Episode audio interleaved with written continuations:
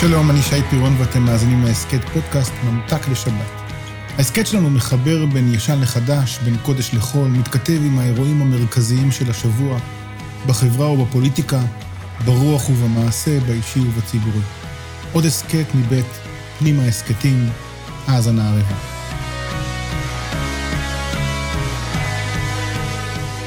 אומרים שראש ממשלה הוא האיש הכי בודד. אני לא יודע, לא ניסיתי, אבל אני זוכר את ימי צוק איתן. הייתי חבר בממשלה, נפגשנו פעם אחר פעם בבור שבקריה או בחדר מוגן בכנסת. אלו היו ימים קשים, ואני ראיתי את ראש הממשלה דאז, מר נתניהו, ואת שר הביטחון, רב אלוף במיל בוגי יעלון, ואת הרמטכ"ל בני גנץ מקרוב. הם היו טרוטי עיניים, הם היו עייפים, וכן, הם היו בודדים.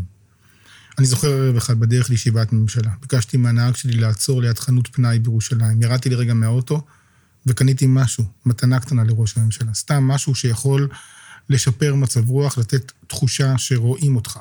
שאומנם אתה בראש הפירמידה, אבל אתה לא לבד. ואני זוכר את העיניים התמהות שלו, כשבסוף הישיבה משכתי אותו הצידה ואמרתי לו, אדוני, הבאתי לך משהו, ימים קשים עוברים עליך, תהיה חזק. ואני זוכר את ההפתעה בעיניים, את הפליאה. אני לא חבר במפלגתו, אני לא מבוחריו, אפילו לא ממעריציו, אבל הוא היה ראש הממשלה שלי והוא היה בודד.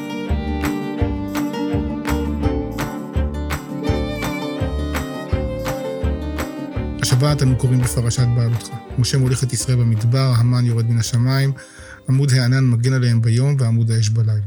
ואף על פי כן, העם בוחר להתלונן. והאספסוף אשר בקרבו יתאבו תאווה, וישובו ויבכו גם בני ישראל, ויאמרו, מי יאכילנו בשר? זכרנו את הדגה אשר נאכל במצרים חינם, את הקישואים ואת האבטיחים ואת החציר ואת הבצילים ואת השומים, ועתה נפשנו יבשה, אין קול בלתי אלא מן עינינו.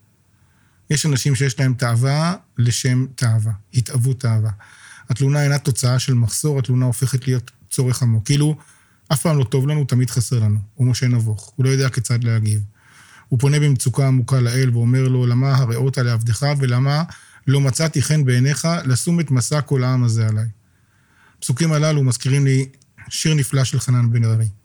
הבטחת שתמיד תהיה, האור בקצה החשיכה, פסנתר בחול כבר לא יכול, ניסיתי די, עכשיו תורך. תגיד לי, מה אתה רוצה ממני? מה, מה? מי ביקש ממך לזרוק בי נשמה? למה לא תבוא אליי בצהריים, תחבק, תביט לי בעיניים?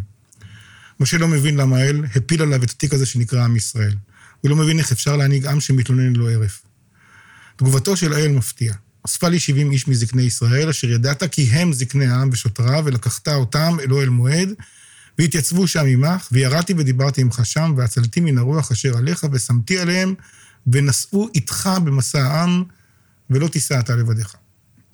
עצתו של האל מפתיעה. הוא מבקש להעביר, משה אתה בודד מפני שאתה לא מאציל סמכויות, לא משתף אנשים חכמים שגרים בסביבה שלך. לכאורה זו עצה ניהולית פשוטה. אתה בודד כי אתה מנסה לעשות הכל לבד, אתה חושב שאתה יכול, שאתה לא צריך עזרה של איש.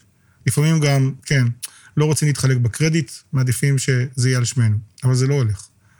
אבל אני נוטה להבין את דברי האל בדרך קצת שונה. אתה לא צריך עוד 70 אנשים כדי שיעזרו לך, יכול להיות שתסתדר לבד. אתה צריך אותם כדי שיהיו לך חברים. ב-1948 השיקו שני חוקרים, ניקולס כריסטקיס וג'יימס פאולר, מחקר לבחינת נתוני הלב של למעלה מ-15 אלף תושבים בעיירה פרמינגהם. הממצאים הראו חד משמעית שתפוקות הלב של אנשים שהיו להם חברים היו טובים לאין ארוך מאלה של הבודדים. מנהיג צריך חברים, לא רק שותפים ולא רק כאלה שיוכל להתחלק איתם במשימות. הוא צריך חברים כדי לשפוך את הלב, כדי לשתף בתחושות וחוויות, כדי לצחוק ולבכות יחד.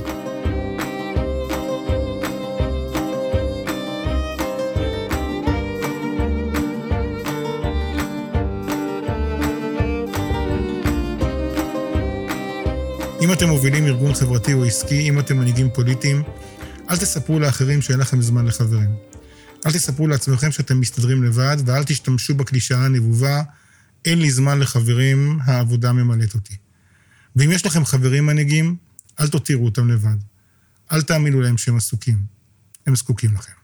תם ולא נשלם, איך תעמוד פרק בעולם, אני אמצא לי אור קטן, אני אמצא תקווה קטנה. תודה שהאזנתם לעוד פרק של ממתק לשבת מבית פנימה. תודה לחברי המערכת אורי עפרוני וליאור טל שדה. תודה לדין כץ ריטוב על הביצוע הטכני, לאילי בוטנר וילדי החוץ על הרשות להשתמש בשיר הנפלא. תם ולא נשלם. שבת שלום.